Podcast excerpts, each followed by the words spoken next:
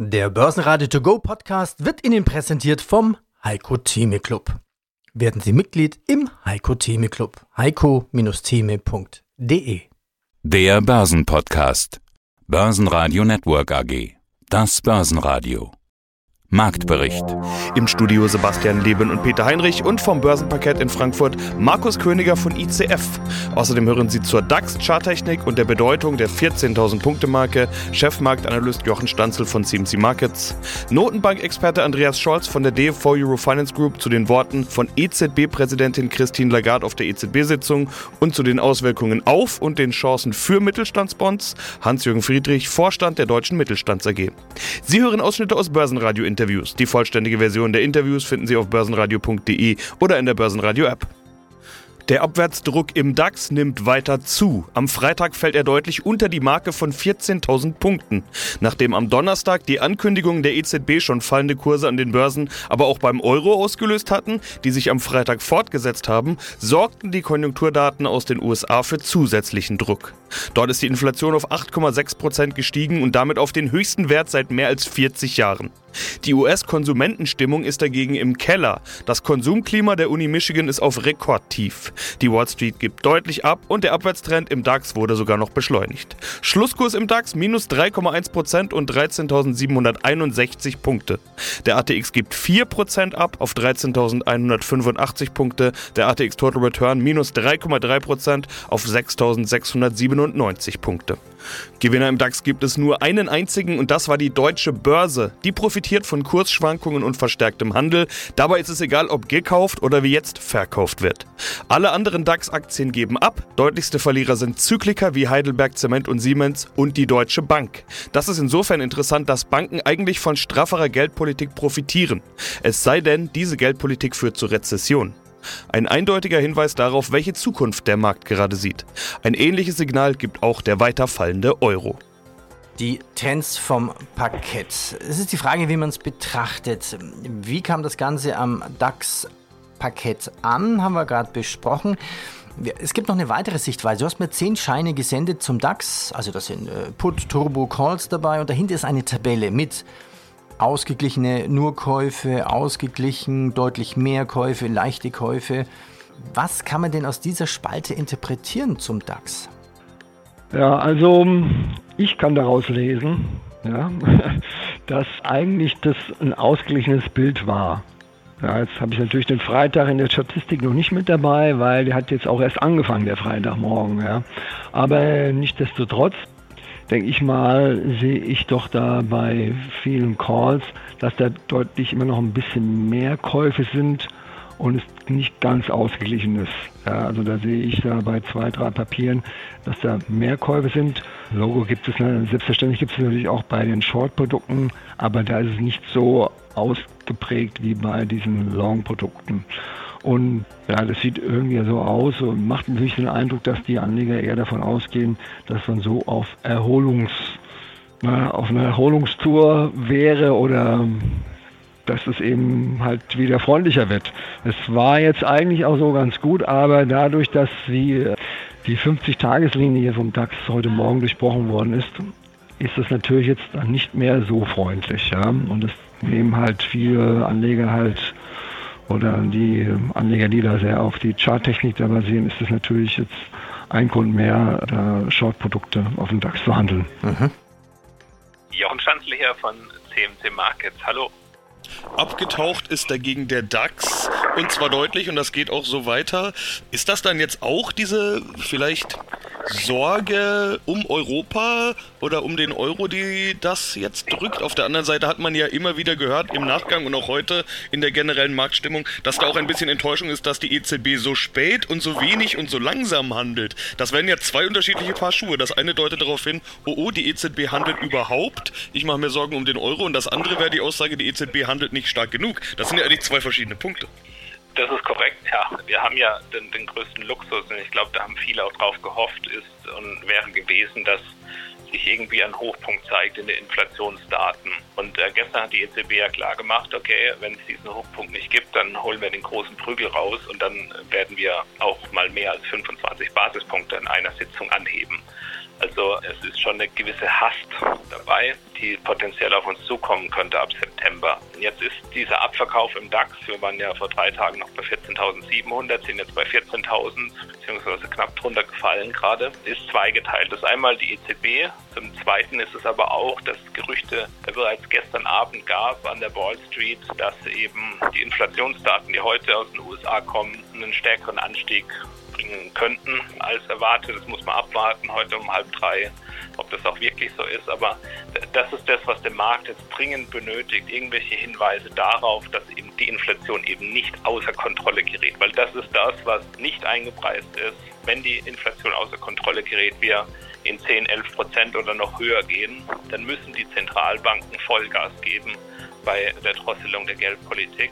Das wird auch dann mit Wachstumseinbußen einhergehen. Und das ist das, was Rezessionsgefahren und Stagflationsgefahren dann eben ins Zentrum rücken würde. Was bisher eingepreist ist, ist eine Zinswende. Es sind ungefähr 1,25 bis 1,5 Prozent im Leitzins drin bis zum Jahresende. Das ist das, was eingepreist ist jetzt in den Kursen. Das ist jetzt auch keine Überraschung mehr, wenn das jetzt in den nächsten Tagen oder Wochen immer wieder wiederholt wird von Ratsmitgliedern und das, was der Markt jetzt ausmacht, erstmal wieder zurückzufahren auf die 14.000 Punkte Marke. Da ist im Tageskerzenchart ein Boden entstanden und wir hatten jetzt eine Rallye bis 14.700, sind jetzt relativ schnell wieder zurückgesetzt auf diese 14.000 Punkte Marke. Ich bin jetzt noch relativ entspannt, weil aus charttechnischer Sicht ist das das, was eben nun auch zur Bestätigung dieser Bodenbildung notwendig ist. Ungünstig wird es werden, wenn wir uns jetzt diese Abverkaufsdynamik unterhalb von 14.000 weiter anhält. Wenn der Markt jetzt hier also nicht bremst, sondern äh, weiter dynamisch durchrutscht, dann wäre die nächste ja, Unterstützung, nächste Haltemarke zu sehen bei 13.276 Punkten und drunter wäre dann schon unter 13.000. Okay. die Situation, wo es ein bisschen unkontrollierter werden könnte und eine Volatilität steigen könnte. Ja, mein Name ist Andreas Scholz vom Finanzplatz Frankfurt. Freue mich auf unseren äh, Finanzplatz-Talk, den Eurofinance Weekly Podcast. Das heißt, sie wird immer wieder je nach Lage an den Märkten entscheiden, welche Anleihen sie wie ersetzt.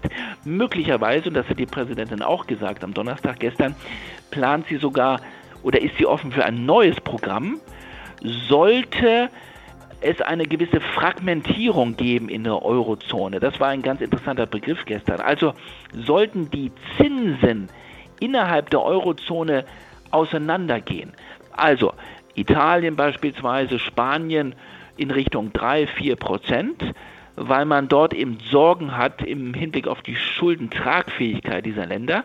Sollten die Märkte also in diese Richtung versuchen, die EZB herauszufordern, dann schließt die EZB ein neues Anleihekaufprogramm nicht aus, auch wenn die Zinsen Schritt für Schritt jetzt nach oben gehen sollten. Eine ganz, ganz ha, Habe ich, hab ich das jetzt richtig verstanden? Es könnten in unterschiedlichen Ländern andere Zinssätze geben, also Deutschland anders als Italien, anders als Spanien, anders als Polen?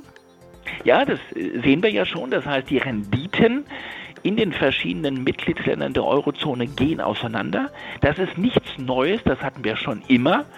Deutschland traut man mehr zu, also in Form von Solvenz, Schuldentragfähigkeit. Aber wir haben wieder das Problem, dass gerade im Süden der Eurozone es eher knirscht und vor allen Dingen eben die Renditen der sogenannten Südländer, also der Länder wie gerade Spanien und Italien und vor allen Dingen Italien, Stichwort Schuldentragfähigkeit, da sehen wir, dass die Renditen gerade auch der zehnjährigen italienischen Anleihen schon wieder nach oben ausreißen und dass wir eine Differenz sehen, ein Gap sehen zur Bundesanleihe.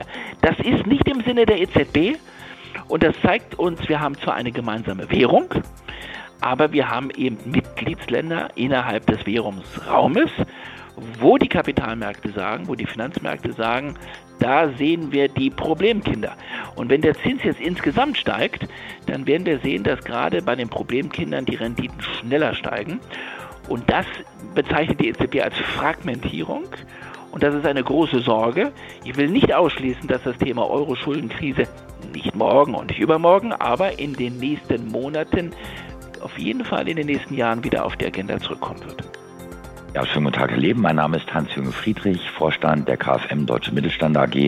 Wir sind Fondsberater und Initiator für den deutschen und für den europäischen Mittelstandsanleihenfonds und damit natürlich Experte zum Thema Anleihen. Das Timing für unser Interview ist ja nahezu perfekt, denn gestern Abend gab es die EZB-Sitzung inklusive Ankündigung, dass erstmals seit elf Jahren die Zinsen steigen werden, angehoben werden. Das hat natürlich sofortigen Impact auf den Bondmarkt. Andererseits sieht man schon seit einiger Zeit einen regelrechten Crash am Bondmarkt. Herr Friedrich, ordnen wir das mal ein. War dieser Bond-Crash vorweggenommen vor dieser EZB-Sitzung oder wie muss man das einordnen?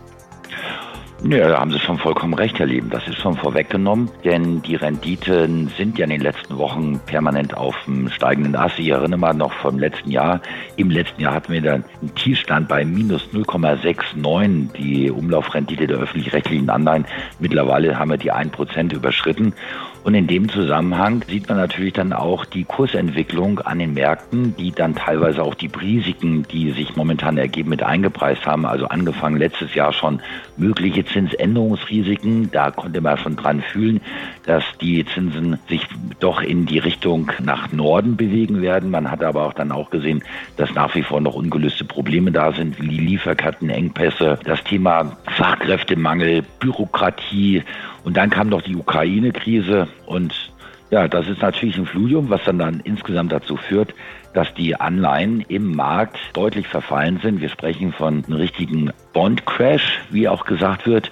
Was, also ich bin jetzt schon seit gut 40 Jahren in dem Markt, aber so einen Verfall von Preisen in den Anleihen habe ich nicht gesehen. Aber man muss auch sagen, es war irgendwo vorhersehbar. Ja, weil der Markt versucht ja die Zukunft abzubilden. So viel zum Stichwort vorhersehbar. Was bedeutet diese Zinswende in Europa jetzt? Also was bedeutet es für Ihr Geschäft? Schauen wir mal genauer rein in die Mittelstandsbonds. Bringt das jetzt eher Chancen oder eher Risiken? Also derzeit eher Chancen, ganz deutlich. Der Punkt ist ja der, man muss sich nochmal angucken, warum verfallen denn so die Anleihen in ihren Kursen? Also ich nehme mal so ein Beispiel. 2018 kommt die Bundesanleihe mit 10 Jahre Laufzeit mit 0,25 Prozent. Wir haben letztes Jahr noch Anleihen aus dem Industriesektor im Investment Grade gehabt. Da stand noch die Null vorm Komma mit Laufzeiten von 5, von 7, von 10 Jahren. Und ganz ehrlich gesagt, wenn man da eine Kreditanalyse betreibt, so wie wir es machen, haben wir damals schon gesagt, der Preis, der da draufsteht, also der Zinscoupon, der als Preis ja das Risiko abbilden soll, das stimmt nicht. Und wir wussten ja auch in der Vergangenheit, dass die EZB mit ihrer doch sehr üppigen Liquiditätspolitik da als Käufer in den Markt aufgetreten ist und hat natürlich dann hier die Preise mächtig verzerrt. Also viele Coupons, die da genannt worden sind, war natürlich auch dem Umstand geschuldet, dass die EZB selber als Käufer in diese Marktsegmenten eingetreten ist. Und als CFO, ja, für die war das natürlich schön. Sie konnten sich damit sehr, sehr preiswert finanzieren. Für Anleger, die in solchen Bonds drinne waren, hauptsächlich sind das ja Profi-Investoren, also Versicherungsgesellschaften, große Fondsmanager, die eben im Fokus die Unternehmensanleihen mit Investment Grade oder die Staatsanleihen haben. Die werden sich jetzt ganz gewaltig die Wunden lecken, weil die Zinsanstiege, damit geht einher ein dramatischer Kursverlust. Bei uns wiederum, bei den Mittelstandsanleihen sieht man, da ist eigentlich doch die Kursentwicklung relativ robust. Einfach deshalb, weil der Zinscoupon, wir haben bei uns in dem Portfolio einen Durchschnittszins von 6,2 Prozent. Und wir sehen eben auch auf der Grundlage der Kursentwicklung da bedeutsam mehr Chancen, zumal ja auch die Ausschüttung für die Anleger, wir haben jetzt das achte Mal in Folge über vier Prozent ausbezahlt, ja eine bedeutsam bessere Ertragskraft darstellt als beispielsweise eine durchschnittliche Ausschüttungsrendite von 1%. Also aktuell kann man wirklich sagen, es ist gerade in diesem Segment der Mittelstandsanleihen, sei es für den europäischen Mittelstandsanleihenfonds oder auch für den deutschen Mittelstandsanleihenfonds, mehr Chancen als Risiken vorhanden. Die Trends vom Parkett. Du hast mir noch eine Liste geschickt mit den Most Actives Scheinen, also die Zertifikate, die am meisten auffallen, wo große Aktivität dort ist im Handel. Aus zeitlichen Gründen können wir nicht alle durchgehen. Ich pick mir da jetzt mal ein paar raus. Da ist Amazon dabei. Was ist das für ein Schein? Ein Amazon ist ein Turbo Call. Strike von 119,6. Der wurde sehr oft bei uns gehandelt. Jetzt muss man natürlich wissen, dass Amazon hat jetzt auch einen Aktiensplit gehabt. 1 zu 20 und davor war ja die Aktie irgendwie bei 2000 und so viel US-Dollar. Ähm, und jetzt ist natürlich jetzt ein bisschen handlicher, sage ich jetzt mal, der Preis, ja. Und äh, für den Kleinanleger, der jetzt mal sagt, okay, ich kaufe jetzt mal fünf Amazon-Aktien, der kann das jetzt halt auch machen. Weil das jetzt vielleicht jetzt 1000 Euro sind oder sowas, ja. Oder ich meine 10, das sind so knapp, ja, ein bisschen 1000 Euro so ungefähr in der Richtung, ja. Aber davor war das halt eine Aktion oder nicht mal eine Aktion. Wenn man dann eben sagt halt, für den Anleger fühlt man sich vielleicht auch als Anleger einfach ein bisschen besser. Man sagt, ja, ich habe jetzt 10 Aktien im Depot anstatt nur eine halbe. Ja. Da ist jetzt äh, eher so, dass ähm, da mehr Volatilität reinkommt und dann doch vielleicht mehr Anleger das wahrnehmen und sich jetzt doch die Aktien kaufen. Ja, das ist ja auch ein Sinn und von, von Aktiensplit. Ne? Das ist plötzlich günstig. Oh, jetzt schlage ich zu. Ich genau, kann mich damals ja. noch an, an, Apple erinnern. Das war auch genau der richtige Schritt. Richtig, aber es ändert natürlich nicht an der generellen Aussicht der Aktie, ja, die ja trotzdem eigentlich nicht schlecht ist, aber trotzdem halten sie ja für manche Analysten denken ja, dass sie halt die Zeit von Amazon vorbei wäre. Ja. Was ich allerdings nicht ganz nachvollziehen kann, aber gut. Also so viel Amazon-Päckchen wie bei uns im Hausflur rumstehen, kann ich mir das auch nicht vorstellen. Börsenradio Network AG Marktbericht Der Börsenradio To Go Podcast wurde Ihnen präsentiert vom Heiko Theme Club. Werden Sie Mitglied im Heiko Theme Club. heiko-theme.de